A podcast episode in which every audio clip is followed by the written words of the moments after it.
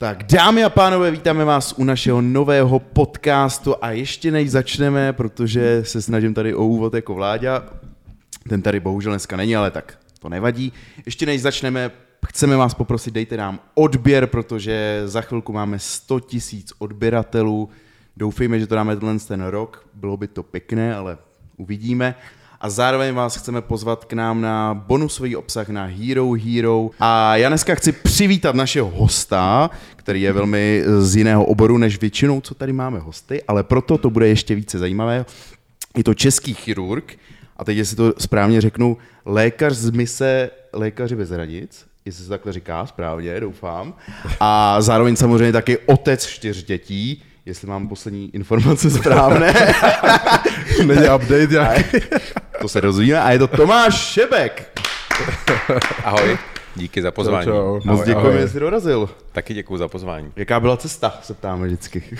Dobrý, přes most na kole, paráda. Ty jsi říkal, že jsi přijel ne na svém kole, ale Já využívám hodně sdílený kola. Mě jako ve městě, ve kterém nežiju, tak baví ten městský život, Aha. takže se dá spoustu věcí prostě sdílet. Ale ty žiješ v Praze, ne? Nebo ne? Ne, ne, nežiju. Já jsem se tady narodil, ale od 26 už jsme vlastně Jo. na vesnici, která má 50 trvalých obyvatel. Aha, takže jste vás čtyři, pět, šest, šest, šest. Vy jste z 50 těch šest, jo, teda. Super. Ale tak to je vedle, vedle Prahy, ne? Nebo Jo, ne? není to daleko, je to vlastně jako příplažská oblast, ale už je to vesnice a je tam les a víc mi to vyhovovalo. Praha si všechno přivlastňuje okolo, že vlastně Beroun je taky Praha. Jo, jo. A já jsem docela i koukal, ty jsi říkal, že teď jsi přijel na kole, ale že jsi jezdil i na koloběžkách jednu dobu, ne? Elektrických. Uh, tu, je, to zase využívám vlastně, abych se dostal na nádraží, protože do Prahy jezdím většinou vlakem, tak jedu na koloběžce. Takže dneska ráno jsem jel na elektrický koloběžce, skvělá věc, když jedete v lese, padne mlha a zbourám, vám- zbouraj vám ten most, který tam jako vždycky stál. tak, Cože? ale jo, bylo tam pletivo, tak jsem se zastavil pletivo a pak tam někdo postavil nějakou lávku přes, eh, pro, pro pěší. Tak, eh, tak dobrý, na koloběžce jezdím. A máš auto? To zní, jak kdybys neměl auto. Auto mám, bohužel na té vesnici to jako jinak eh, nejde, mm. i když je tam docela dobrá dopravní obslužnost, ale jako snažím se ho vlastně, mm, už mi to působí, dřív jsem byl velký fanda, jako řízení auta mm. a teď mi to fakt trochu jako působí v obtíži, že se cítím blbě, když sedím v tom autě. A kdybych se mohl pohybovat prostě bez toho auta. A proč, proč se cítíš blbě? No, jakože eh, prostě eh, jdou tam nějaký exhalace, jedno máme teda elektrický, uh-huh. ale i tak prostě si říkám, že když to není plně obsazený a Jo, takhle. Tak mi to Moc nepři- velký luxus možná. Mm, já neříkám, že jsem uh, jako nějaký příliš zaměřený na životní prostředí, ale prostě tohle mi už teď jako připadá blbý. Je to zajímavé, jak se to generačně jako mění. Jo, jo, jo. Moje děti mě učí, že to není jako vlastně ekologický. Jo, takhle. Hezky. Snad to teda budou takhle jako taky mít, že budou jezdit na kole. To jsem řidičák. A jo, tady to Lambo beru. Tak hele, já, já se chci první pro diváky, protože my o, máme různorodý diváky teda, ale aby, aby hned ze začátku věděli, jak ty sám by si popsal, o, kdo je Tomáš Šebek. No ale já tohle moc neumím. Vlastně, Ty Co jsme měli udělat my, co? No, to, takže já to řeknu jednoduše, Mhm. já jsem já, Tomáš Šebek a většinou jako nemám rád všechny ty přívlastky a, Mhm. a, a tak, tak eh, prostě cítím se jako už jste mě uvedli jako otec, Mhm. mm-hmm. miluju chirurgii, takže dělám prostě medicínu a do Mhm. toho mě baví jako spoustu věcí. Zajímám se o věci kolem sebe. To je tak asi všechno, co bych o sobě na úvod řekl. No a vlastně jako mě třeba osobně nejvíc zaujalo to, um, jestli to zase říkám špatně, já si to vždycky lékaři bez hranic, tak mě zajímá, jako jak, jak ses dostal k tomu, že do tohohle jdeš a jestli vůbec jako o, tam může jakýkoliv lékař, kdo prostě bude jako, že OK, jdu pomáhat jako jinam než tady, tak jak ses k tomu dostal a jak dlouho už? Hele, v roce 2010 a byla to náhoda, eh, nebylo to nic, eh, co bych jako si řízeně léta vybíral, prostě pár lidí mi kolem mě mi řeklo, že existuje tahle organizace. Přišla mi super a vyjel jsem na první misi a pak už se to se mnou táhlo. Máme takový jako interní heslo, že to je návykový. Do určité Jo. míry je to vlastně jako návyková věc a každý tam má jinou motivaci. Někdo vyráží skutečně s tím, že pomáhá, jiný vyráží s jinou motivací. Já osobně trošku sobecky mám dojem, jako, že nebo nemám dojem, když eh, pomáhám, tak mi to působí jako pocit štěstí. Jo, jo. Myslím, že to řekl někdo menší než to Lama, že to funguje. Asi to není úplně sobecký. On tvrdil Dalai Ale Lama, že to jako, sobecký že- je, tak... Chápu, jako to, ale tak to by to někdo nešel pomáhat. Asi. No ne, já myslím, jako, že to, že to vyvolává takovou vlnu endorfínu, Mhm. mm-hmm. že někomu člověk jako pomáhá, to je do určitý míry sobecký, ale zároveň je to jako Chápu. prospěšný. Mm. Takže to je třeba jako můj motiv a ten asi u mě pořád trvá. Jo, takže jako furt jako je to tak, že kdyby za měsíc mělo něco být, tak jedeš? Teď jsem na otcovský dovolený Jo. part-time, takže teď máme další Jo. děti tak jako a úplně malý, tak teď to asi nebude jednoduchý, ale za pár let si myslím, že se k tomu vrátím. Já mám za sebou šest misí eh, mezi rokama 2010 a 2019 a, a teď budu mít takovou pauzičku. Jo, a jak, dobře, tak popsal by si první misi třeba, nebo jak, jak to funguje, jako potkáte se na letišti asi, Jo, takhle to vlastně funguje. Eh, Ty se mě ptal, kdo se může přihlásit. Eh, Lékaři bez hranic nejsou jenom jako organizace pro doktory nebo pro zdravotníky, 60% jsou vlastně lidi, kteří pomáhají tu nemocnici postavit na zelený louce, takže tam Jo. architekt, eh, logistik, mm. člověk, který se stará o vozový park, komunikuje, eh, někdo se stará o finance eh, a tak dále. Čili to je jako eh, velmi pestrá parta mezinárodní, jako dneska je to přes eh, 45 tisíc lidí, těch místních hlavně, Aha. a k tomu je asi 5 tisíc těch mezinárodních spolupracovníků, mezi který já patřím. Přiletíš na letiště a modlíš se, aby tam byl někdo jako v tom tričku lékařů bez hranic. Já přiletěl poprvé na Haiti a fakt jsem nevěřil, že na konci té haly, která vypadala jak prostě po zásahu bomby, že, že bude jako nějaký můj kolega. Ale byl tam a od té doby už to všechno fungovalo perfektně. Mm-hmm. Trošku jsem měl obavy z toho příletu, já jsem, nejsem cestovatel, nebo rozhodně jsem nebyl. Uh-huh. Takže pro mě to byla úplně jako země na druhém konci světa. Nic jsem tam nechápal, všechno fungovalo jinak, všichni mluvili francouzsky. jo, jo, jo. Takže jako spoustu takových jako velmi stresujících dojmů na ten první moment, ale za pár minut už jsem byl v péči. Prostě kolegů, kteří se o mě postarali a dovezli mě tam, kde jsem potom začal pracovat jako chirurg.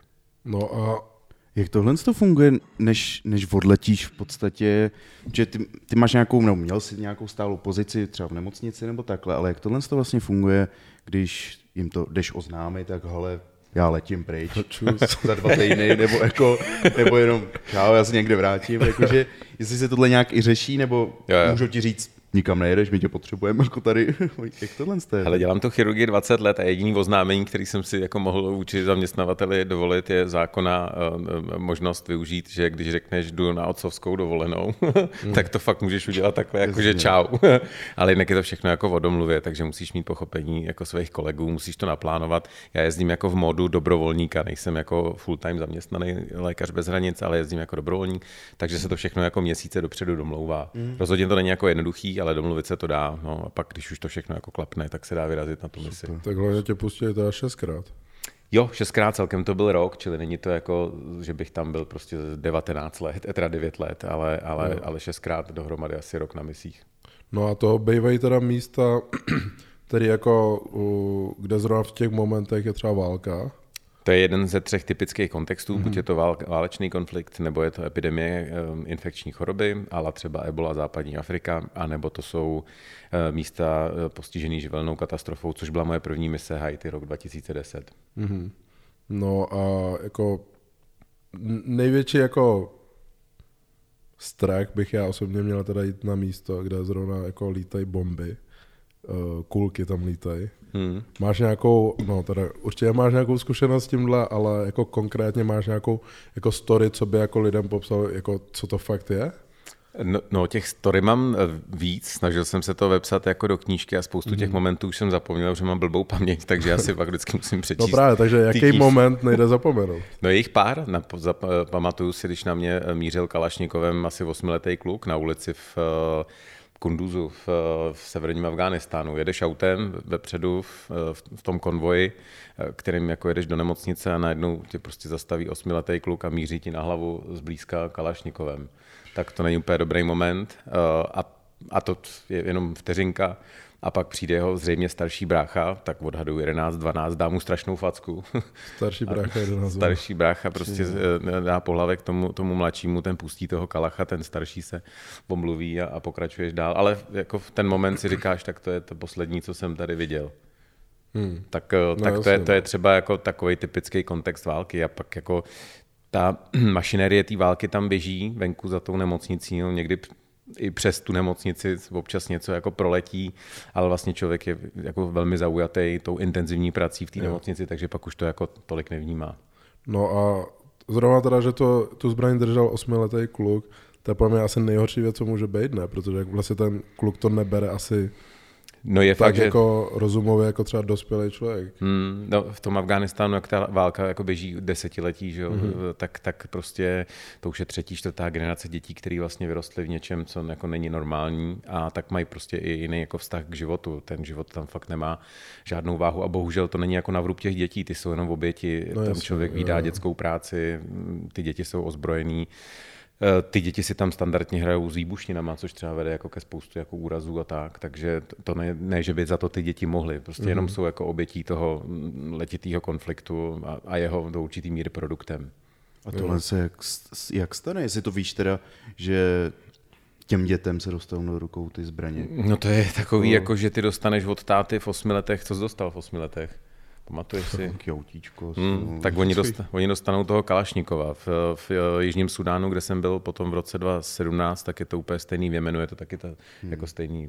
Takže jim to někdo kluci prostě rozdává? Jo, ty kluci prostě dostanou jako Kalašnikova. A jakože přímo od rodiče? No, to bych zase no, možná jasný, přeháněl, ale prostě se ale... k němu dostanou a je to pro ně jako standard. Je, je, je to vlastně takový outfit. Jo, já jsem no. se to řekl, jestli Když jdu někam dárek... ven, tak si na sebe pověsím na závěr toho Kalašnikova. Hmm. No, jako vlastně tam je to, ty jsi říkal, že o, určitě to není na ně, což já 100% souhlasím, ale teď jenom na chvíli odskočím a hned se vrátíme, o, že v dnešním světě jako, když koukáme třeba na Američany, že jo, tak vlastně tam už to začíná vypadat jako s tím, jak oni tam mají zákon jako se zbraněma jiný, tak se mi to zdá jako už jako tak podobně jako smýšlející jako stát v tom, že jako v situaci, kdyby se tady v Česku kluci poprali, tak pro ně dát jako pro mě někomu ránu už je stejný jako zmáčknout jako spoušť. Mě by zajímal jako názor jako na tohle, když je to vlastně svět na stejný úrovni jako Evropa. Že? Jasně. No já jsem si přiznat, že rozhodně nejsem specialista no, jasně, jako jasně. Uh, Ameriku a, a, a um, jejich zvyky. Um, já no, nevím, já myslím, že tam prostě vlastně. to, tohle mají hodně spojený jakoby s tou svobodou, tak prostě hmm. pro ně je i svoboda nošení zbraně jako určitým vyjádřením jako svobody. Tak jako úplně bych to uh, nepaušalizoval ve smyslu, že si nemyslím, že by uh, byly to, že mají tu možnost, jako že by to byl stejný produkt, hmm. jako když se člověk pohybuje ve válečném konfliktu. No, takže, takže myslím, že tam je jako ještě velký rozdíl. Jo, jo a je fakt diskutabilní, jestli je to skutečně jako právo, nějaký základní hmm. právo hmm. nosit zbraň, a, a, nebo prostě není. No. Hmm. Tak jako já jsem furt rád, že žijem v České republice, kde si tak maximálně přes držku. jo, no. a zpátky vlastně teda uh, do té do války. Co já, takže ty jsi byl většinu času že jo, v nemocnici, soustředěný na svou práci a jestli se nepletu, tak ne jako, já nevím, jestli jsou to jako psaný pravidla nebo ne, ale vlastně nemocnice, tak vlastně jako ani ze strany jako nepřítele by neměla být to, ne? Jako zasáhnuto. Lékaři bez hranic eh, mají jako spoustu různých bezpečnostních pojistek a jedna z nich je, že jsme neozbrojení, nemáme hmm. nějakou ozbrojenou stráž, říkáme, že zbraně se do nemocnice nosit nesmí a jak jsme neutrální a poskytujeme péči vlastně bezplatně úplně komukoliv na kterýkoliv straně té frontové linie, tak by nás tak jako i měli vnímat. Většinou nás ty lokální eh, jako zainteresovaní vnímají, ale může se stát prostě a stává se to bohužel, jako že se uh, do nás pustí prostě někdo, od koho bychom to nečekali. V tom Kunduzu, ve kterém jsem byl v roce 2013 a 15, celkem pět měsíců, tak mhm. dva měsíce po té mojí druhé misi tu nemocnici vybombardovali, zabili osm doktorů, celkem 42 lidí, všechno to byli civilisti a byli to američani. Když už jsi tam nebyl? Když už jsem tam nebyl, no. Ale jako dva měsíce potom vlastně. To bylo, aha. Takže to bylo jako velmi bezprostřední přes spoustu těch lidí, který jsem znal, kteří se stali jako velmi rychle mými kamarády, přáteli, mm-hmm. ty místní zdravotníci, ale prostě obecně ti lidé tam, tak, eh, tak jako řada z nich tam zemřela. Hmm, a tohle jako se nějak pak řeší, nebo jako, jak je to? No, zkoušelo se to řešit te, ještě s tehdejší Obamovou administrativou, ale nějak se to nevyřešilo. Ale to není ojedinělý, ten konflikt, teda to vybombardování nemocnice v Kunduzu bylo jenom tak jako mm, silný, že vlastně se zvedla taková jedna z velkých kampaní lékařů bez hranic, která se jmenuje Not a Target a která mm-hmm. připomíná Ženevskou konvenci, přesně jak si říkal, že nemocnice se nesmí mm-hmm. stát jako cílem pacient a zdravotník mají být eh, chráněný eh, a bez ohledu na to, jestli prostě si někdo myslí, že nevím, jsou v nemocnici zbraně nebo něco, což je nesmysl. Takovýho nic jsem na misích lékařů bez hranic nepozoroval. Mm-hmm. Ale děje se to v Jemenu v roce 2019, kde jsem byl, tak rok předtím tam bylo uh, asi 110 raketových útoků na zdravotnické zařízení. Takže prostě, 110. Hm, to je dost. Nemyslím Co na jednu konkrétní nemocnici, no, ale prostě v úhrnu na všechny. Hmm. Jo, teď říkáš, že vlastně ty zbraně vy nemáte vůbec, nebo prostě do nemocnice nepatří. Jasně chápu, když přijde rakety a tohle, tak to by vás neochránilo, kdybyste tam měli samopal v ruce nebo takhle, ale jestli, jestli byl i nějaký moment, co jste zažil, nebo co, co jste tam jako společně všichni zažili, že si řekl, jako, tyjo, tak teď bych možná měl trošku víc bezpečí, kdybych ji měl někde u sebe a mohl bych se třeba Kdyby někdo jako... přišel třeba přímo do té nemocnice jako dovnitř. Jo, jo, tak, to se stalo, no, ale to se stává, jsou to výjimky, ale právě nás chrání to, že jako to pravidlo je tak striktní, že všichni to ví. My tomu někdy jdeme i naproti ve smyslu, uh, představ si, že jdeš tady prostě v Čechách do divadla, do šatny a odložíš si kabát, tak my máme v některých jako exponovaných místech, kde se je ta populace hodně ozbrojená, tak máme třeba před nemocnicí takovou budku, do které přijdeš, odložíš si Kalašnikova a dostaneš prostě lísteček, na kterým je číslo, jdeš dovnitř, necháš se ošetřit a jdeš ven a zase si na ten lísteček jako vyzvedneš toho svého Kalašnikova. Ale dovnitř té nemocnici prostě je striktní pravidlo. A pak jsou fakt momenty, kdy někdo to pravidlo poruší.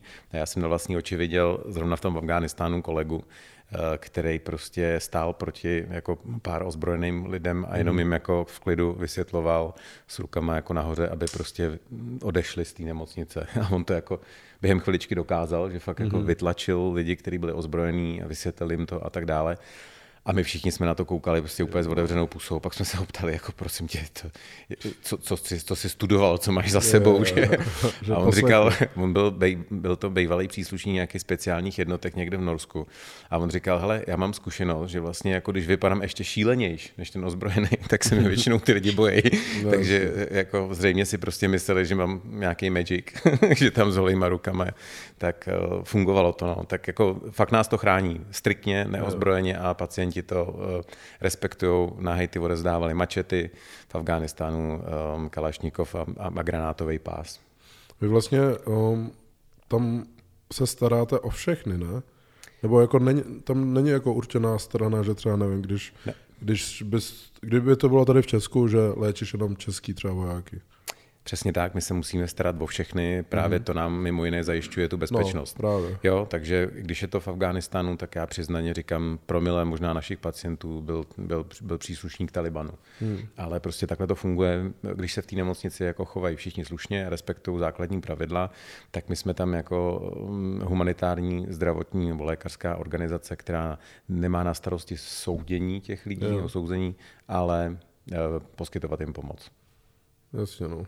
A na vrub toho, že se domluvíme pak s Talibanem v severním Afghánistánu eh, a jsme pro ně neutrální a poskytujeme zdravotní péči, tak můžeme léčit těch 99,9 populace, což jsou ženy, děti, rolníci, eh, jo. kováři.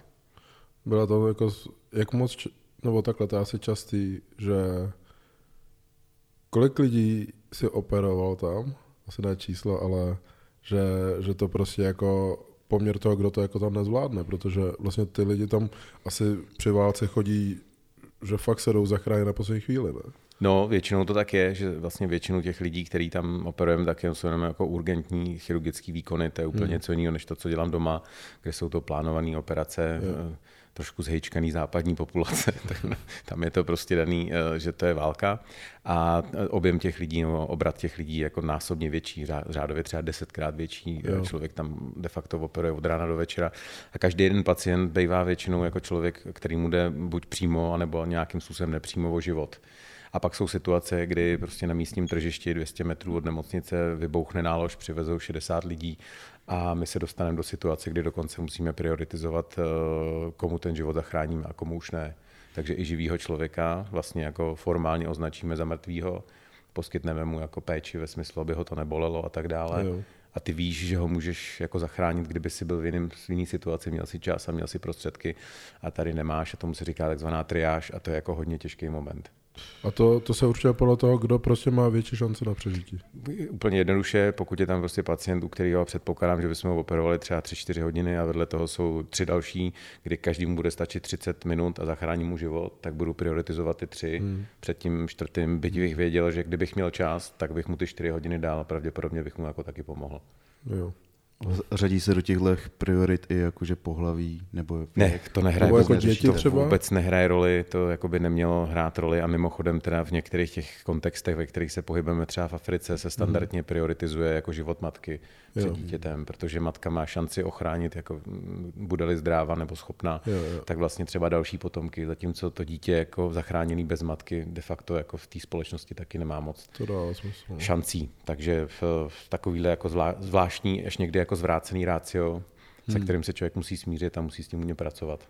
A jsou tohle ty momenty, roz, kdy se rozhodujete, komu teda zachránit, komu ne, to jako nejvíc silný pocit během toho, nebo je tam ještě něco, co tě víc Ale je tam určitě silnější, nebo- protože tady tohle je většinou profesionální práce, kde my víme, že to ten černý Petr vždycky na někoho z toho týmu může padnout. Pokud se to tam děje opakovaně, tak se vlastně na té triáži střídáme.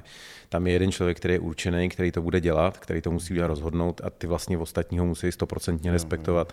Ani tam není čas na nějaký diskuze, to se pak jako Jo, probírá jako, třeba ex- To byste podle nedávali, kdyby každý rozhodoval. No přesně, kdyby měl každý nějaký názor, tak to nebude efektivní. Takže prostě ten člověk se bere tak, že v ten moment byl ustanovený, je to nepěkná role, takže jako všichni mu fandí, snaží se mu prostě pomoct eh, ve smyslu zvládnout to a um, může udělat chybu, to je v pořádku, pak se to vlastně jako ex post se dělá jako, jako debriefing a mm-hmm. říká se, co se mohlo dělat uh, lépe, ale mnohem silnější momenty, než třeba jako životy dospělých jsou, jsou děti a to fakt jako někdy je situace, kdy tam mm, seš přímo účastný toho, že se resuscituje dítě a, kolem něho je prostě, nevím, pět, deset jako profíků, který podávají maximální výkon, všichni pracují jako profesionálně a když se tak jako rozhlídneš kolem, tak většina těch lidí třeba brečí. To je těžký. Jo, jo. To- Ale a teď jenom, abych vám tady neodstřelil tenhle jako podcast. Ne, ne, Aby se- ale ne, to je jako, jako, to je právě... protože tam je jako spoustu věc, taky nás pozitivních momentů. úplně- Jo, to, no jasně, no, možná ty převažujou. Zkus, zkus to, no. Já tady Jako, měl i otázku, jako je, že máte tam hrozně důležitý jako přesně tyhle ty i smutný momenty a tohle, ale jestli jsou tam i momenty, kdy prostě nějaký srandy si děláte, nebo jako... Hele, převažujou, protože ty prostě, lidi jsou neuvěřitelný v tom a to já vždycky jako hrozně dávám na odiv. Eh, My si tady prostě v Čechách jako hodně často brbláme a stěžujeme na prostě mm, relativní blbosti. Žijeme v osmý nejmírovější zemi na světě a máme prostě problém s tím, že nám možná teď trošku jako neteče plyn. Um, tyhle lidi ži- bojují o život a jsou schopní jako dělat, dělat srandu a dělají ale fakt jako hustou. Ta sranda, sranda jako v v Jemenu je dobrá. Já Třeba, když si vezmu ten Jemen, před každou misí, než odjíždíme, tak si čteme prostě takový jako manuál věcí, které se můžou dělat. Tak Jemen je muslimská země, je tam spoustu jako věcí, jíst pravou rukou a tak dále. Mimo jiné člověk tam třeba nesmí prdět. A to Co? bylo zajímavé, na to jsem se ptal. Jako měl jsem prostě napsaný v tom briefu, nesmíš si prdnout za žádnou cenu. Kam fajn, dobrý. jsem přijel a nechal jsem si to vysvětlit jako od vlastních a to je fakt jako tak strašný společenský jako přestupek, eh, že když to člověk jako udělá, tak v ten moment je označený a může být excelentní chirurg, ale je označený za prdlavku a jeho syn bude prdlavka a jeho vnuk bude prdlavka a bude se to s ním táhnout generace. Takže je tam spoustu prostě takových jako vtipných, veselých momentů a je fakt neuvěřitelný, že ty lidi, kteří jako nesou takhle těžký úděl, tak jsou schopní si jako dělat legraci. A já se snažím tu legraci eh, dělat taky. Třeba v Jižním Sudánu se mi podařilo rozběhat místní děti. To byla jediná města, kde jsem se mohl podívat jako volně mm, vlastně do přírody mimo ten kemp, protože to bylo relativně bezpečný s upozorněním, že na cestách jsou položený nášlapný miny, tak těm ať se vyhejbám. To jsem se ptal, jak se to dělá. Říká, to se nedělá, to nepoznáš, když na ní šlápneš. Ale běhal jsem tam prostě eh, na konci té svojí mise asi s 80 jako dětí a dělali jsme hrozný jako legrace a- bylo to fajn. Takže vlastně my se furt snažíme, nebo já osobně to tak mám, aby to bylo pozitivní a většina těch příběhů je fakt pozitivní. Život jsme zachránili, vrátili jsme ty lidi zpátky jako do rodiny, do jejich jako těžkého života a, a to je prostě to, co dělají lékaři bez hranic. Podle mě to je jako hodně důležitý během týmy se prostě mít i, protože to by tě jako asi sežralo, kdybys tam furt byl jako negativní nebo furt jako řešil, že furt ten nadhled, nebo to prostě ta Hmm. sranda, ať tam vůbec jako je, no. Hele, i mezi tím týmem je to strašně důležitý, protože vlastně většinou jsme nasáčkovaný na malém prostoru, prostě 15-25 lidí a to je fakt jako za pár dní ponorka. Hmm, Pamatuju si jeden moment, kdy jsem jí dobře odboural, já mám hrozně špatnou jako orientaci v prostoru a to tak jako, že když třeba bydlím v baráku a myslím si, že jsem jako v přízemí, tak jsem v prvním patře a šel jsem, šel jsem z druhého patra do přízemí, do jídelny, že se najím a, v, a, to, a to je vila prostě, byl to Afghánistán, kde jsme bydleli s těma expatama, holky, kluci. A jdu a teď prostě vrazím do jídelny, otevřu dveře a tam prostě u postele stojí nádherná moje kanadská jako kolegyně nahá. A, a to říkám vždycky jako s oblibou tenhle příběh a teď prostě jako typická že otázka bondovská, která by se nabídla, jako můžu ti pomoct nebo něco takového. A já prostě jsem A dal idi- si tu a já, otázku? ne, já, já, jsem, já jsem právě takový idiot, že jsem řekl, co děláš nahá v kuchyni, sakra. No a v ten moment prostě jí to došlo a já jsem taky pochopil, že jsem úplně v jiném patře a začala jakoby v tom, v té velké vile jako honička. Postupně se přidali ty lidi a za pár jako minut z toho byla jako obrovská švanda, celý barák jako převrácený vzhůru nohama. Chodíš A tak, do kuchyně vařit. a takový, takový jako ventil, jo, tak to je prostě strašně důležitý, ten humor vlastně do takových situací jako patří, když si, hmm. když si připomenete, jak, jak fungoval Meš, ten seriál, nebo, Jo, jo, jo. tak to je podstatě stejný, akorát, že my nejsme zelení, ale jsme bílí. jsem si říkal, jestli, jsi to tam vyprávěl těm kolegům, že hele, to jo, šel jsem do prvního patra tam na, a v kuchyni a všichni, to karu, kuchyni, zašli tam líst po jednom. Já jsem nesnídal dneska. Přišel jsem se nasnídat po To by byla jasný, radost. no. To je jasný. To já bych se chtěl vrátit, nebo dostat k tomu, že jsi teda chirurg, i tady v Česku, nejenom jako to za hranicema. Um, mě zajímá, proč jsi vybral na škole, teda než jsi tam šel asi, teda, proč jsi vybral, že budeš chirurg a ne třeba zubař, nebo já. Jo, jo. No hele, to je dobrá otázka. Já vlastně vůbec nevím, proč jsem šel studovat medicínu.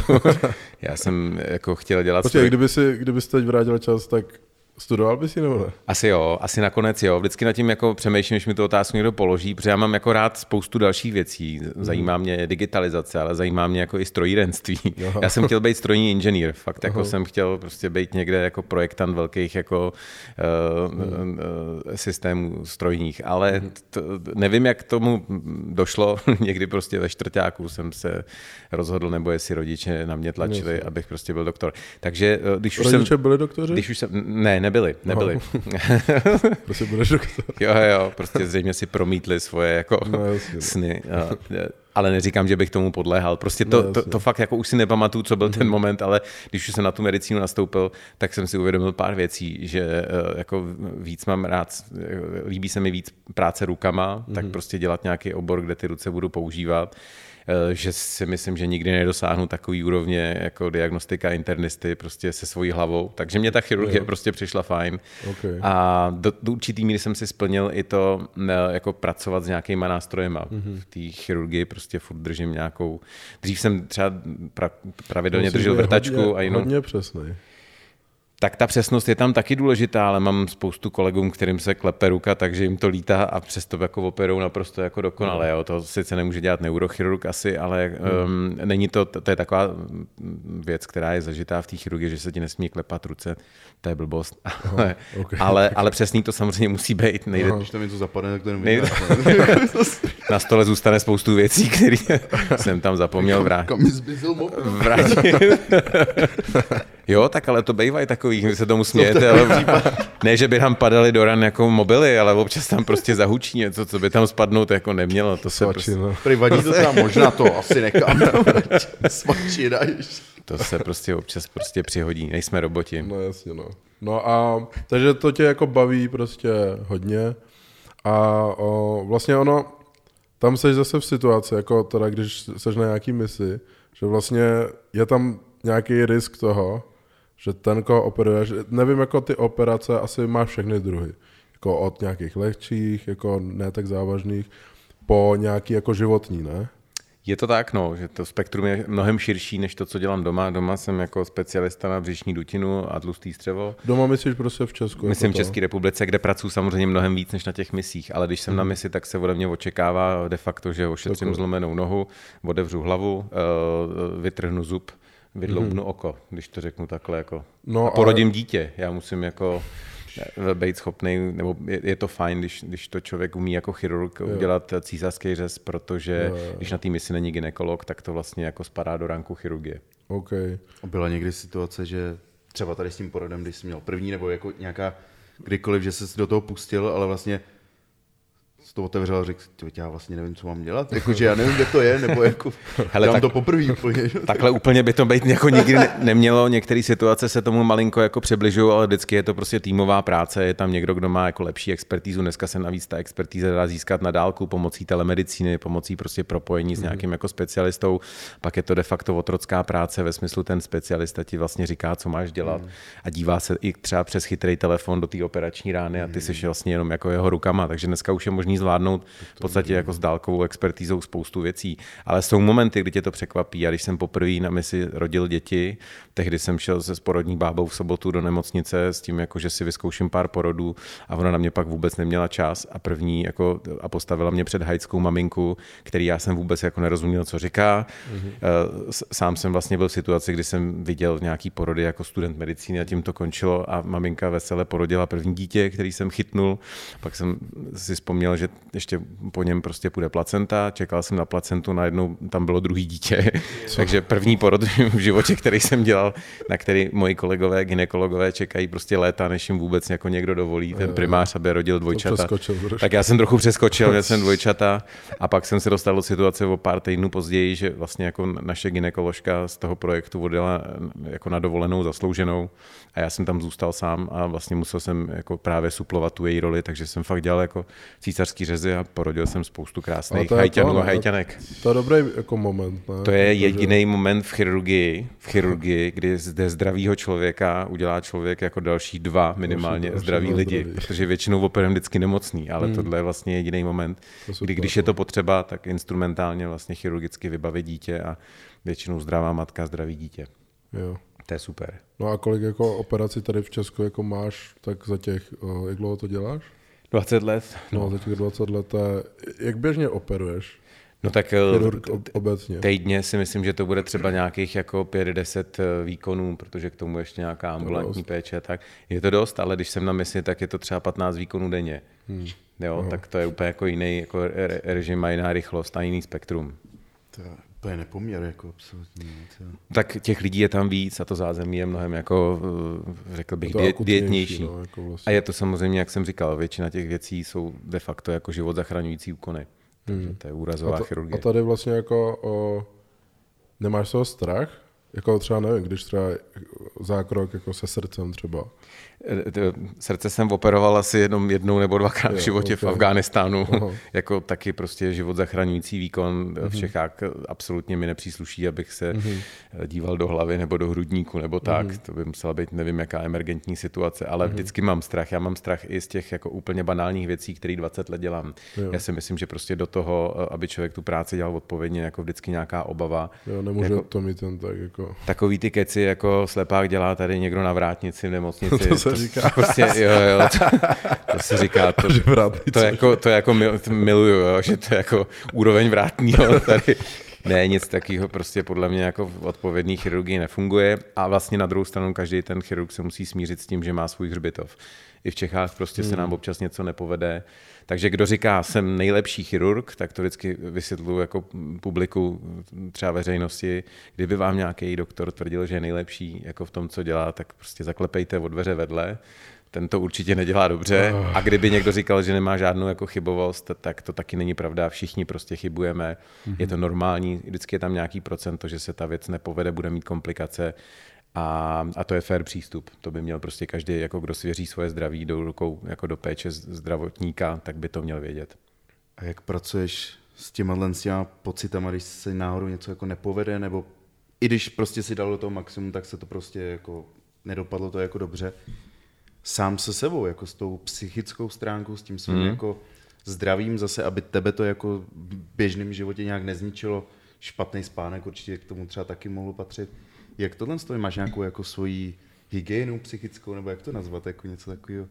Hele, mám takovou jako kliku, že když lehnu do postele, tak jako vypnu se, takže jako nemám, ale na, na druhou stranu spoustu věcí, které se mi nepodaří prostě naprosto normálně, tak jako mě pak hrozně jako vnitřně žerou. To znamená, když udělám nějaký výkon, tak prostě volám do té nemocnice, když nemám službu, jak se tomu pacientovi daří, prostě a to děláme každý.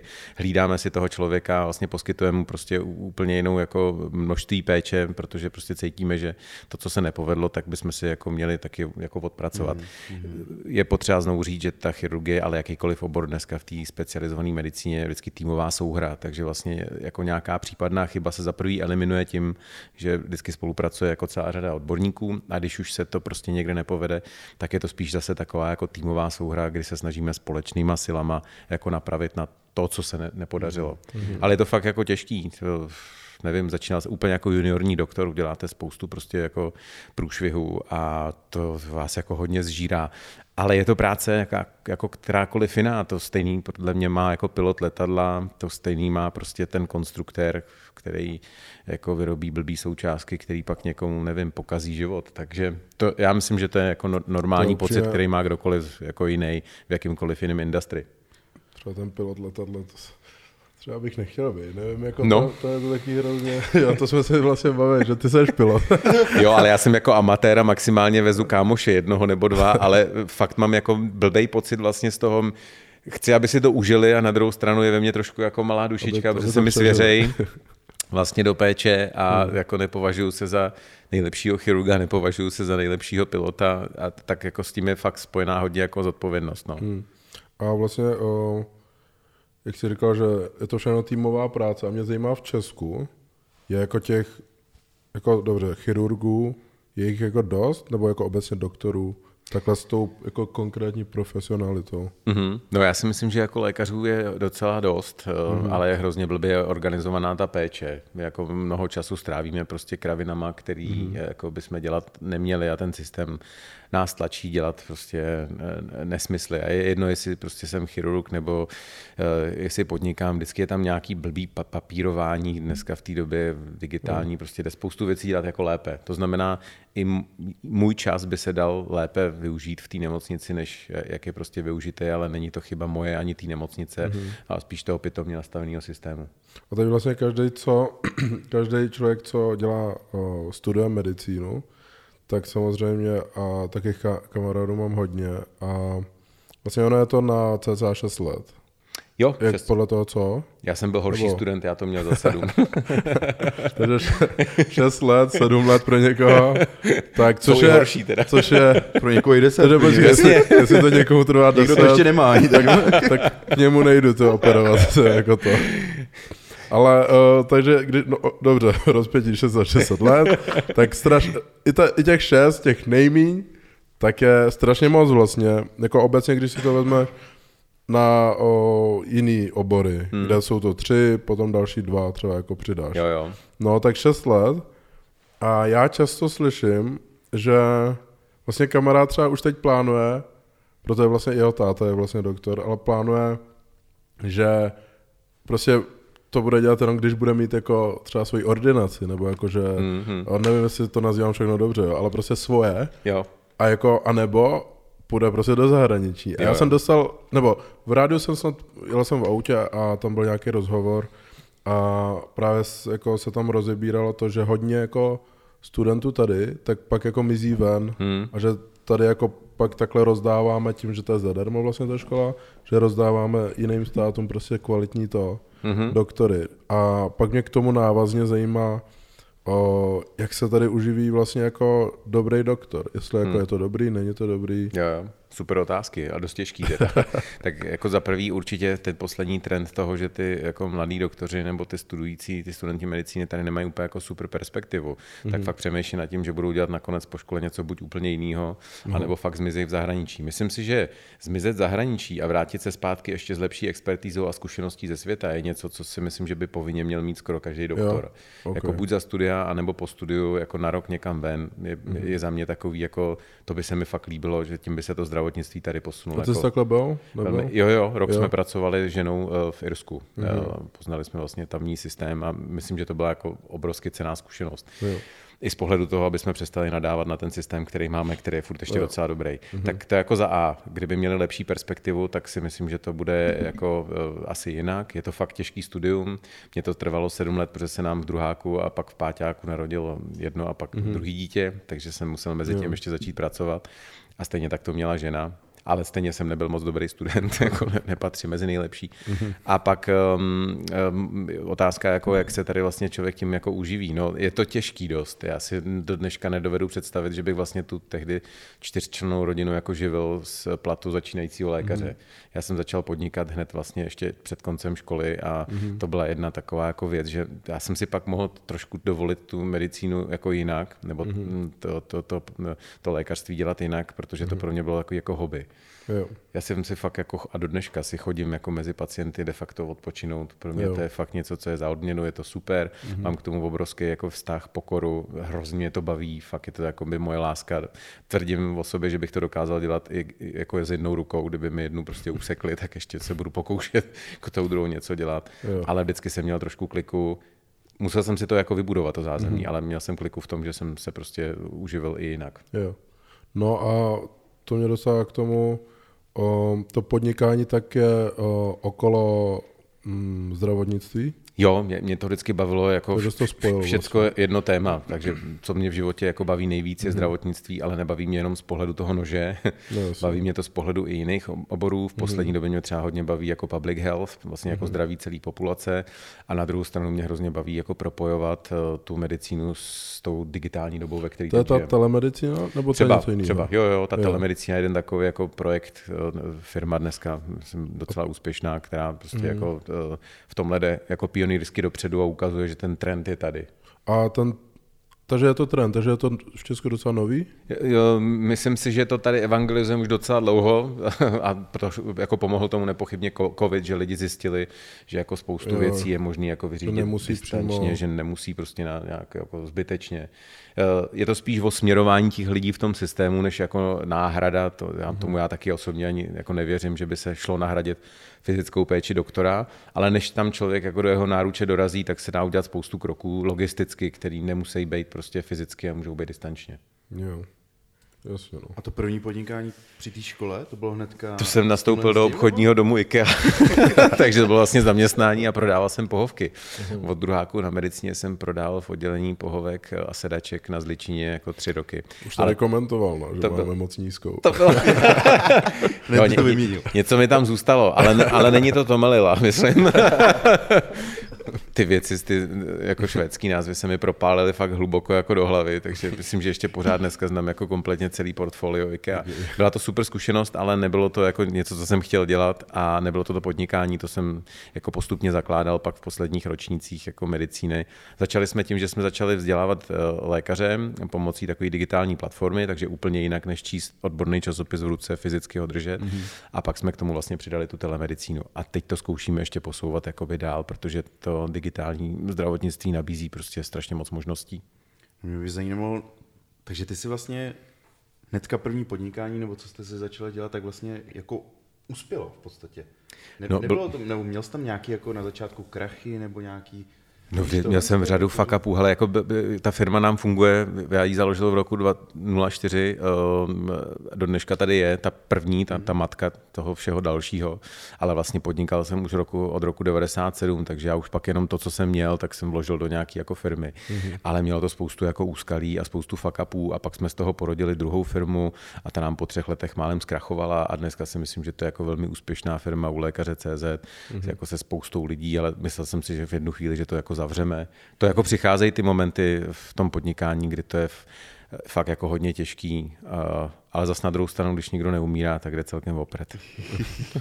To je jako výhoda, že můžeš mít Já to můžu trochu srovnat a vždycky si jako připomenu to, že jako ty o co nám jde, teď prostě do nás nikdo hmm. nestřílí. Hmm.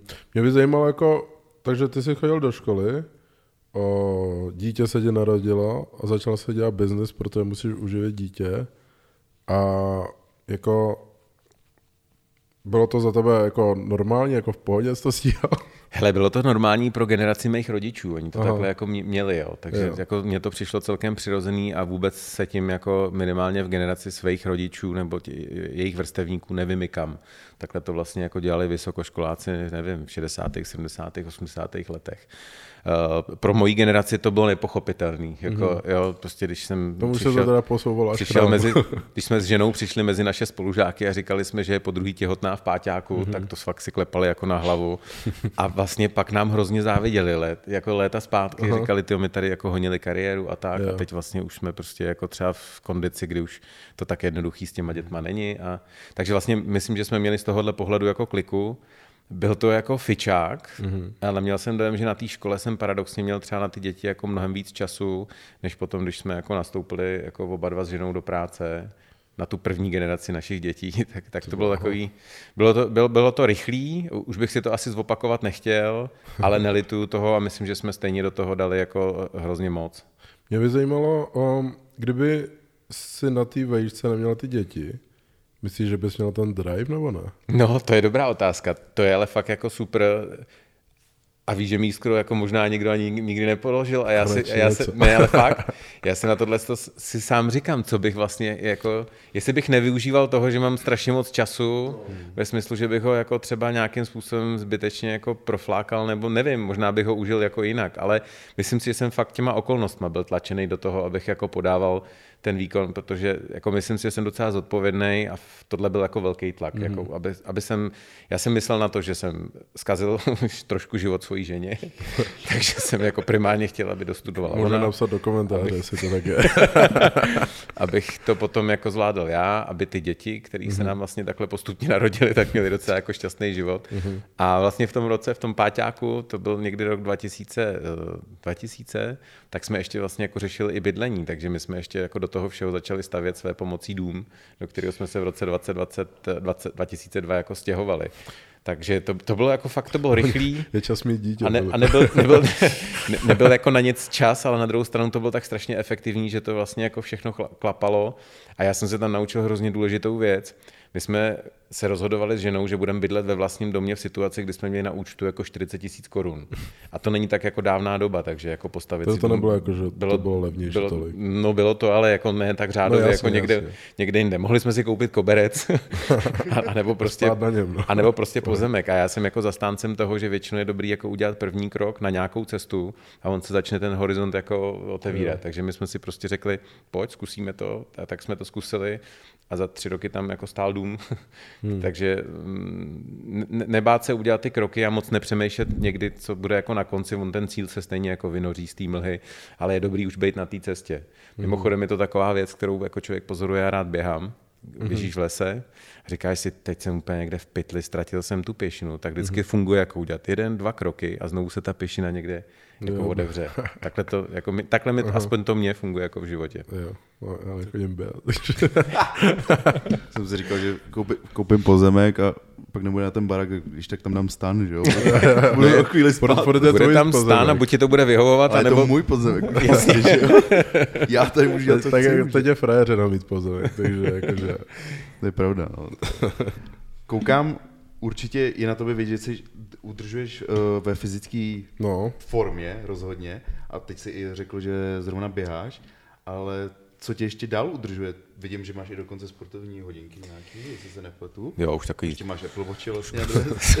My jsme tady měli zrovna Petra Máru vím, nedávno a ten, měl, ten má teda Rolexky a Apple, Apple Watch a ty máš vlastně, Vím. to jsou taky digitální. Jo, jo. Tvoje digitální na ruce, tak to jsem ještě neviděl. Hele, já to mám proto, já, už to je tak 10 let, já, já vlastně, a do dneška podle mě nejsou hodinky, které splňují jako všechno, co bych potřeboval v jedných hodinkách, takže mm. proto jako trapně nosím dvoje, ale už mě to dneska tolik nebaví se proměřovat, jak mě to bavilo dřív, ale tím, čím se vlastně jako profesně v tom podnikání baví, eh, bavím, tak to vlastně jako chci i vyzkoušet jako sám mm. na sobě, aby, aby to, co říkám, bylo autentický, takže když někomu vysvětlu, eh, že je docela fajn si prostě některé parametry měřit a, a, a trošku se o sebe starat, tak prostě jdu tím příkladem a, a, a, a nemluvím o něčem, o něčem, co je teoretický. Zas tak moc se, musím říct, neudržu, já mám tohle jako eh, dědičný, takže mám takovou výhodu, jsem jako spoustu věcí zdědil, upřímně, já jsem nikdy nechtěl být prostě eh, muskulaturní typ, já jsem chtěl být prostě uh, intelektuál s brailem. tak to se mi nes... chtěl být? To, jo, to už se mi nesplní. Ale uh, na druhou stranu sport a pohyb mě hrozně baví a mám prostě takový to standardní tri, triatlonový tré, jako běh, kolo, plavání, ale nejsem žádný jako zavilej sportovec. Uh, prostě to jenom dělám, že mě to baví a je to pro mě i ventil. Jako toho, když někde něco prosadím, tak se potřebuji někde vyvětrat, protože jinak by se mnou nebylo k vydržení. A jak to máš teď s těma, protože ty jsi teď na rodičovské dovolené, takzvané, ty tomu říkáš, tak Marta, jak tohle to zvládáš, nebo zvládáš? Už tam seš nějakou dobu asi není. Jo, teď už jsem oslavil rok a půl a ještě jsem si to prodloužil. Takže se ti to vyhovuje. Jako. Vyhovuje mi to, ale na rovinu, ať to je, je to jenom part-time, jako parental leave, protože jenom jako vykrývám eh, svoji ženě čas, kdy ona je v ordinaci hmm. a ten zbytek toho něco málo pořád z té medicíny dělám, to jako nechám zahálet a, a pořád do toho jedu to, co mě baví, prostě digitál, technologie, jestli je to zrovna pro nějaký nezisk, nebo jestli je to projekt, nebo jestli to firma, mě to je úplně jedno, ale prostě mě, hrozně mě to baví a nabíjí, takže není to tak, že bych byl od rána do večera jako s dětma a navíc kluci už povyrostli, už to není tak, že prostě uh, musíme chovat a kojit. Hmm. No a žena je taky chirurg? Ne, žena je pediatr, okay. dětský lékař. Jo. Já jsem se chtěl zeptat ta trošku mimo, i když teda není úplně. Uh, koukáš na Netflix někdy? Eh, asi před eh, rokem nám založil jako eh, vlastně nejstarší syn, druhý mhm. nejstarší dítě, který máme, tak jako, ale upřímně ne, nemáme vůbec na to nějak čas a ani k tomu moc netíhneme. Ale že něco si tam pustíme. No mě teď to, teď tam vyšel, že ten seriál o tom Jeffrey, Jeffrey Dahmer, jak se jmenuje, víte to někdo? Tak to Dahmer. já mimo. To je prostě takový sériový vrah. Jo. A tam byly jako nějaký podněty toho, že on vlastně začal ty věci dělat potom, co jako různě jako ve škole nebo jako doma pitval. jo, takhle, jako, jestli jako, nejsem prostě říkám, uvnitř seriový, tam... jestli každý chirurg není tak trošku seriový vrah. jako, že vás to baví vlastně. Jakože... tak ale bacha, to nepopírám, jako nás fakt baví řezat. Jo. Když to řeknu tak úplně jednoduše jednou větou, mm-hmm. mě to opravdu baví. Protože podle by, já bych nedokázal někoho rozříznout. Uh, Jakože... To k nám přichází většinou během toho studia, tak jako začínáme prostě někde na pitvách, předtím je nějaká teorie a pak se s nějakým s tím způsobem jako přicházíme do styku a pak, když to člověk nastoupí jako juniorní doktor, tak je nad ním vždycky ten starší, který ho fackuje, aby prostě řízl dobře a neřízl moc hluboko a nebylo to moc mělko a tak dále. Mm-hmm. Vlastně k nám to přichází tak jako genericky, že najednou uh, um, z té velké věci někomu jako rozříznout kůži a pak ho dál operovat, se stane jako tisíc malých úkonů, které jsou plně automatizované a už si vlastně ten člověk jako ani ten moment jako nevybaví baví. Takhle. Většina z nás jako chirurgů si pamatuje první operaci, ale už nikdo nedokáže popsat ty pocity, jako že do někoho, že by to bylo nějak zvláštní, že jsme je. prostě jako řízli do toho těla. Takže myslím, že od toho masového vraha snad jsme kousek vedle. I když mezi chirurgama se nachází víc eh, psychopatů, nebo zhruba stejně jako psychopatů, jako třeba v korporacích na těch manažerských pozicích. Jo. Hmm. Eh, vlastně chirurgové a manažeři, eh, to, to, mezi nimi je jako největší procento jako psychopatů. Hmm. A to je nějaká statistika docela zajímavá. A druhá věc je, že nás to jako fakt baví. Mě to opravdu baví, akorát je k tomu jako potřeba přidat to B, jestli je to fakt nutný tady paní Vomáčkovou rozřezat, anebo jestli existují nějaké alternativy a, a to už je ta medicína, jo, takže no, jako od toho butcher no, k tomu, že to je prostě je lékař, který jako to trošku vidí komplexně, ale když už se k tomu dostaneme a je tam správná indikace a je to prostě rozhodnutý, tak já nevím, jak to mají ostatní, ale ve mně to fakt jako každá jedna věc může být sebe menší v úzovkách, tak zvedá vlnu endorfínu, protože mě ta práce fakt baví. Jasně. A vlastně na té škole tak poprvé v prváku třeba nebo v druháku? Eh, pitvy se dělají na mrtvých jako tělech, dneska už se dělá eh, jako uh, augmented nebo VR dissection, že to je jako promítaný, aha, protože aha. málo, málo dárců jako vlastních těl hmm. za tímhle účelem, ale... Abych svý nedal. Vůbec. to je taky jako zajímavá otázka, jestli vlastně darovat orgány a svoje tělo na případně jako výzkumný účely a tak, ale za mě to ještě celkem jako šlo, takže my jsme se vlastně potkali jako s lidským tělem mrtvým. Ale poprvé, jako pro ně tvůj Není to na nějaký, já nevím, nějaká guma, něco takového. Hele ne, tehdy jsme se to učili tak, že jsme přišli jako na, na pitvy v prváku, dostali jsme skalp, někdo někdy? skalp. Jo, jo, jo, jo, jo. Já mám sám story, mně se tohle teda jako už pak nikdy nestalo, ale to už jsem byl jako doktor a um, asi druhý, třetí rok a, a nějak mi ten den ve službě nesednul, byl mi trošku šoufl. Přišel jsem na ambulanci, kde byl nějaký pacient eh, rozřezaný ruku, měl od nějak motorový pily, šlachy a tak. A vypadalo to nepěkně a mě to nějak ten moment nesedlo. A on takhle ležel na stole, tak jsem si lehl vedle něho na zem, že mi bylo blbě. A Ale on říká, doktore, se omdlel. ne, ne, úplně se nevomdal. On říkal, doktore, co je, jak je, je to dobrý? já říkám, jo, dejte mi chvilinku, takže on ležel na lůžku, já ležel pod ním. Za pár minut jsem byl zase fit Mhm. a opravili jsme, co bylo potřeba. A to bylo poprvé a naposledy, kdy mi kombinace, prostě nevím, teplav, nevětraná místnost, Mhm. ta, možná ta krev, ten obraz, a že jsem předtím něco blbě sně- snědl, ale jinak Mhm. jsem jako špatně nedělal. Nicméně na těch eh, pitvách se běžně někdo poblil. To prostě takhle jako je. To jako je asi normální. Hmm.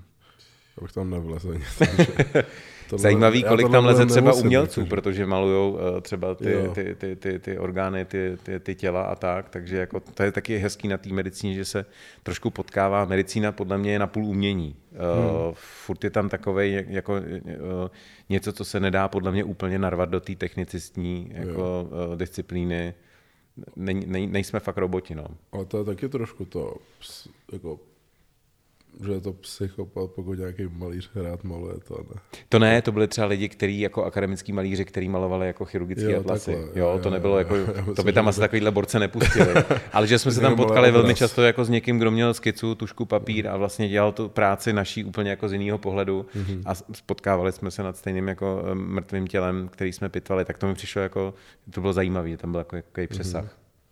O, já mám ještě o, jednu otázku, pak se dostanu k naší základní na každém, na konci každého dílu, ale o, vlastně o, myslíš si, že lidi, řekněme, když ty jsi byl třeba na střední nebo jako úplně malej, a my teď, myslíš, že jako naše společnost, jako je, protože se posouváme, že jo, jako společnost, ale jsme zdravější nebo ne? No, tak to je eh, jedna z věcí, který se eh, jako teď věnuju dost a rozhodně teda generace jako eh, současných jako dětí nebo teenagerů nebo mladých lidí není zdravější než ta generace třeba, třeba moje. A to jsou nějaké statistiky a prostě fakt jako teď trpíme obezitou a spoustu věcí. Hrozně důležitá kategorie jsou psychické jako obtíže eh, a i u dětí a to bylo absolutně alarmující třeba během toho covidu. Takže to, to si myslím, že je fakt jako velký problém a je to hrozně zvláštní na to, jaký máme zdroje, jaký máme možnosti, co můžeme dneska jíst, jak se můžeme pohybovat a tak, tak paradoxně vlastně ta kvalita To je horší. je taková jedna věc strašně důležitá. My jako dosahujeme postupně de- delší eh, nebo eh, dožíváme se více let. Jo. Ale ta kvalita toho života, jako v- zejména v těch posledních třeba poslední dekádě nebo posledních 20 let, mm-hmm. jako jde výrazně dolů. Jo. A to je strašný při představě, že bych tady měl být do 100 a od 60 let mě bude všechno bolet, budu depresivní, nebudu vidět, budu mít kyčelní klouby Jo, v vyměněný. takovém jsme stavu teď. Takovém jsem jako stavu a to je jako něco, co je potřeba okamžitě změnit. No a čím to je? Uh, no, tak, tak do určitý míry tohle je samozřejmě jako problém západní populace, mm-hmm. to znamená, máme jako nadbytek, máme jako všeho moc, takže um, a, a chybí mimo jiné třeba výukové programy, prostě věci jako zdravověda. Dneska, když se zeptá člověk jako žáka na základní střední škole, tak první, co řekne tělocvik, mám omluvenku, jsem omluvený na celý Jo, že místo toho, aby vlastně to brali jako To je- standard, to je standard pohybu, pravda. jo, ten, No. ten tělocvik není oprus o tom, aby někde někdo vyšplhal po tyči nebo udělal něco na kruzích, ale je to o tom jako dostat do života základní návyk hejbat se. Já potřebuji informovat všechny to. A Já trénuji totiž ještě, jako krom těch uh, basketů jako individuálních, tak mám ještě jako uh, děti. Mm-hmm. Jeden tým dětí prostě, které jako stíhám a máme je dvakrát týdně. A, a to jsou prostě od prvňáků podle mě do šestý třídy. Mhm. A přísahám, oni se neumí jako oni se neumí hejbat. Jo. Jako věci, co jsme jako třeba o, atletická abeceda, já nevím, lifting, skipping, já nevím, co tam všechno je, zakopávání, tyhle věci fakt neumí. A úplně, fakt úplně nadávám na ty, jako proto dobře můžou přijít, že, ne, že, nemají omluv, že mají omluvenku, bla, bla, bla. Podle mě u těchto jako malých dětí to ještě tak podle mě úplně není, že rodiče Je zrovna Já si teda myslím, že zrovna jako rodiče jsou většinou jako kamenem úrazu. To není o tom tělocvikáři a, a samozřejmě ten systém je blbý, ale hodně to jde z rodiny prostě. eh, Jo, eh, místo toho, abych prostě naučil Pepíčka kotrmelec, tak mu napíšu omluvenku z tělocviku, protože on se mi jakože hroutí z toho tělocviku. No. Myslím Ale si, že prostě mimo, tady, to jakože- musí, tady to musí začít a uh, mimo jiné teď řešíme obrovské věci, jako je třeba klima a podobně. To všechno Mhm. se sebou souvisí. Bude-li, bude individuálně, jako každý z nás jednotlivec, žít do určitý míry zdravý život, tak tím pádem bude automaticky ovlivňovat tak jako velký otázky, jako je klima. Hmm. Jo? Protože prostě budu jezdit na sdíleném kole. Jo. Nebudu prostě stát tu dlouhou frontu do Prahy každý ráno jako v autě s tím, že mám nadváhu 25 kg. Mhm. To si myslí, no, S no. s tím mám zkušenost, ty jsi říkal první a šestá třída. no, no, no. Tak teda musím říct, že za mě, jako když já jsem byl na základce, tak tam tohle to vůbec nebylo. Fakt mm. jako, že tam všechno, ale až na střední jsem si toho všimnul. A tam už si Jo, myslím, že jo, ty jo. rodiče to nebyli úplně, ale že ty děti se jako snažili to Tam už jsme se rozhodovali vlastně jako sami. Přesně že? tak, jako to už ten věk je šest- 16 hmm. cca vej, že jo. A tam si pamatuju, protože já jsem jako dělal tenis od mala, takže jako mě to bylo, já jsem vždycky jako to měl rád, že jo. Tak. Mm-hmm. Ale taky jsem si často jako všiml, že vlastně ty mý spolužáci nějaký prostě jsou určitý, který si jako něco vymyslejí, nebo si to napíšou sami, nebo já nevím, jako co si mm-hmm. cokoliv. A tam už se tomu jako vyhybali, přitom jako co, že se mu uděláme pár koleček kliku, No. a pak si zahrajeme florbal, já nevím. no, Právě, je to jako legrace, no, ale jako myslím si, že to prostě ne- není jako jeden konkrétní výnik, to je prostě spíš jako souhra mnoha faktorů, ale myslím si, že to vzdělávání zrovna jako je klíč k tomu, aby jsme mimo jiné měli zdravější život. A to je něco, co je podle mě teď na stole a mělo by se to fofrem změnit, jinak budeme jako trpět ještě víc, no. Co myslíš to třeba o veganství a tak? Eh, Četl jsem zajímavou studii teď, která říká, že vlastně pohyb jako nemá až tak velký vliv na to, um, jestli máme nadváhu nebo nemáme, jako třeba uh, kvalita potravin mm-hmm. a zejména to, jak jsme schopní je spalovat. Dělal se takový průzkum mezi původníma třeba kmenama v Africe a mysleli si všichni, že jejich energetický výdej musí být prostě násobně větší, Jo. než, než je náš. Ve skutečnosti se zjistilo, že buď je stejný, nebo dokonce, mm-hmm. že to umí jako ještě s menším úsilím ty těžké věci jako ulovit eh, a tak dále, ale um, je to v tom, jak oni vlastně mají nastavený metabolismus na trávení, že dokážou prostě z toho mála eh, vygenerovat jako stejné množství mnohem lepší jako kvality, mm-hmm. než my z těch velmi často třeba průmyslově upravovaných polotovarů. Jo, jo. Eh, tak to je jako jedna z věcí, která má mnohem větší zřejmě impact než jenom ten pohyb, ale je to v ruku v ruce spoustu faktorů. To neznamená, že po, na pohybu ne, nezáleží. Myslím si, že prostě uh, učit jako od malička um, mladí lidi nebo děti, že pohyb je úplně normální a je, že to je součást našeho života, je vlastně jako úplně skvělý jako vklad do příští generace, aby byla prostě zdravější než ta naše. Jasně. A kdybys měl tak jako říct co nejjednodušeš, jako o, jak máme jako pro ty mladý, pro nás, jako existuje nějaká základní prevence toho, aby jsme byli jako, o, já jsem třeba často nemocný upřímně, ale ne v tom stylu, jako že úplně, že nefungu, Rozumím. ale prostě, že mám non-stop třeba fakt tři měsíce prostě rýmu kašel. Hele, úplně jako e, otázka toho, jak vyřešit jako prevenci všech nemocí a zdraví obecně, nebo posílit imunitu, na to neodpovím, ale řeknu takový něco, co nazývám jako šepkovo 3 plus 1 pravidlo. Ono totiž na těch, jako to existuje strašně moc sofistikovaných systémů a je to strašně jednoduchý. Já vždycky říkám, hele, za prvý, je potřeba jako každý den uronit jednu kapku potu na čele a ne proto, že nefunguje klimatizace. Jo? Takže po, pohyb, vracíme se k tomu. Nedojíst talíř prostě jsem v té jako restauraci nebo doma, jsem nesnědl všechno, co na tom talíři bylo. To znamená jako mírná restrikce potravin, jako nevědomě, Říkáš vlastně to, že jako ne přesně, jak to říkáš, ale ne vlastně, aby, nepřežírat se. jo, aby jednoduše. tam něco zbylo. No jasně, aby tam něco zbylo. Prostě celý ten talíř nevyluxuju a nechám tam s ním toho jenom tolik, kolik dělám prostě- chybu teda. Každý děláme chybu. Já teď neříkám, že já sám No, jasně, to, to, to všechno dodržu. A třetí věc, která je prokázaná, je vystavovat se mírně chladu. Teď je to extrémně aktuální jako v situaci Já jsem, energetické mám, mám krize. knížku Wim Hofa, no. No jasně, ale to, to je podle mě přestřelený. Vím, na to jde už jako moc eh, na mě ezotericky, ale je prostě prokázaný, že pokud se sníží mírně teplota a člověk se vědomě vystavuje mírnému chladu, tak to v těle, a to může být návod i pro tebe konkrétní, nastavuje celou řadu regeneračních jako procesů, včetně posílení imunity. A to je to fyzický zdraví, to je to tři, a plus jedna je to psychický zdraví, který je velmi často ještě důležitější. A tam říkám, co má smysl, je pěstovat vztahy jo, mít vlastně jako eh, pohodu Jo. s tím, s kým jako zrovna žiju. Jo. Nenutně to musí partner, děti nebo širší rodina, můžou to být kámoši, Jo. ale vlastně jako mít sociální zázemí je strašně důležitý pro naši duševní pohodu. Mhm. A pak v té kombinaci těchto těch čtyřech věcí. Takže to ne, neberte tak, Jo. jako že by se to dalo tisknout, to je za mě jako jenom taková empírie, ale fakt je to tak strašně jednoduchý, že to může udělat každý. Mhm. Jasně, no. Jo, tak to já to vždycky dožeru všechno. Já si řekl, ty, já se na to nebudu vyhazovat. Koncept pitvá tady. No, mě Tak pak někdo... máš třeba ten vyšší energetický výdej. Já jsem neřekl, že to je, zase je to komplexní, je to Jo, kombinace všeho. něco, no, Nejde to udělat jenom tak, že budu skákat prostě do sudu s ledem. Takže nesmím dojít tady, pustím si na sebe v okno, že jo, aby, aby byla zima přitom. A trošku A se zasvětíš, aby si měl kryt. Jo, a za auto za- zavoláš kámošovi a jsi v pohodě. A v sauně ještě, že si tam, aby se mě něco teklo. Lepší ten pohyb, no, ale sauna taky dobrý. Uh, No, můžeme dát poslední otázku, Můžeme, naší, můžeme. než, než přejdeme na bonus, kde vlastně máme otázky od Diváků. lidí, co nás sledují. Mhm.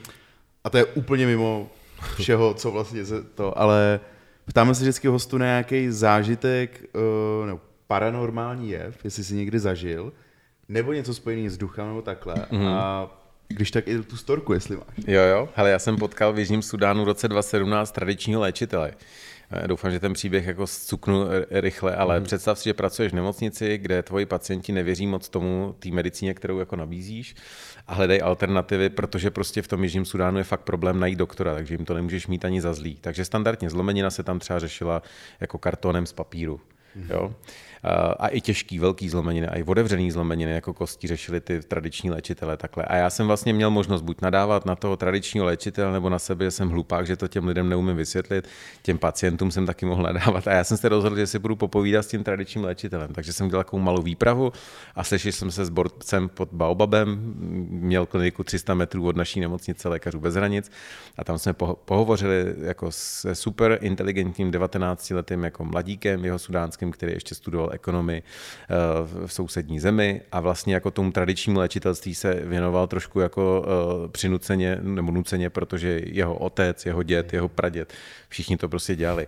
A řekl mi na první jako dobrou, když jsem se ptal, co třeba jako dělá, co má v tom spektru těch výkonů, tak říkal, já běžně transplantuju ovčí koc do otevřený zlomeniny stehna. A vedle mě seděl jeho sudánský kolega, který anesteziolog, který vlastně vystudoval medicínu stejnou jako já, to znamená medicínu postavenou na těch vědeckých základech. A on říkal, hele, ono se mu to dobře hojí. A to je prostě za mě jako úplně paranormální jev, protože to je něco mezi nebem a zemí.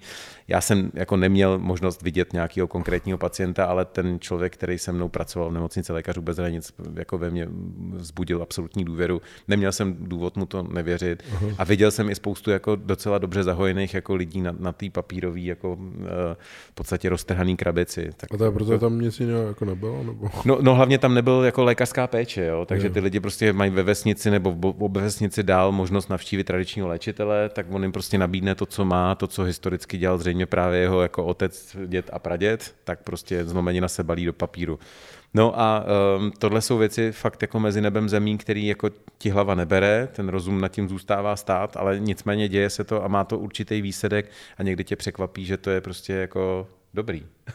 tak, No tak, to, tak to je moje Tak- set, setkání se. Nemůžu věřit, že to vydrží dlouho. Jako, U, že... UFO jsem neviděl, Ale tak vydrží to dlouho? UFO jsem neviděl. No, t- eh, ta kost, jako jak si to já vysvětluju, podle mě tam vznikne tak šílený zánět, že tu kost prostě to tělo samozřejmě vyloučí, jo, to tam nezůstane medicínsky, ale zřejmě to nastaví takový jako hojivý mechanismy, který třeba potom ty úlomky kostí toho vlastního lidského těla jako spojí mnohem rychlejš, efektivnější a jako nakonec z toho prostě je celkem jako slušný výsledek. Rozhodně ne takový, jako kdyby se ta noha odoperovala tady prostě jako v eh, nemocnici našeho typu, tady někde na Praze 1. Ale, ale prostě má to nějaký výsledek a uh, měl ten, má ten tradiční léčitel v té komunitě prostě svoje místo, Má tam protože důvěru asi, no. ne, má tam důvěru, nikdo jiný jako lepší tam vlastně není. Takže já k tomu vždycky hrozně přistupuji jako k respektem, já nikoho nesoudím, prostě takový jsou tam možnosti, tak to tak prostě je. Takže se zájmem jsem si vyslechl spoustu jeho dalších jako veselých příběhů.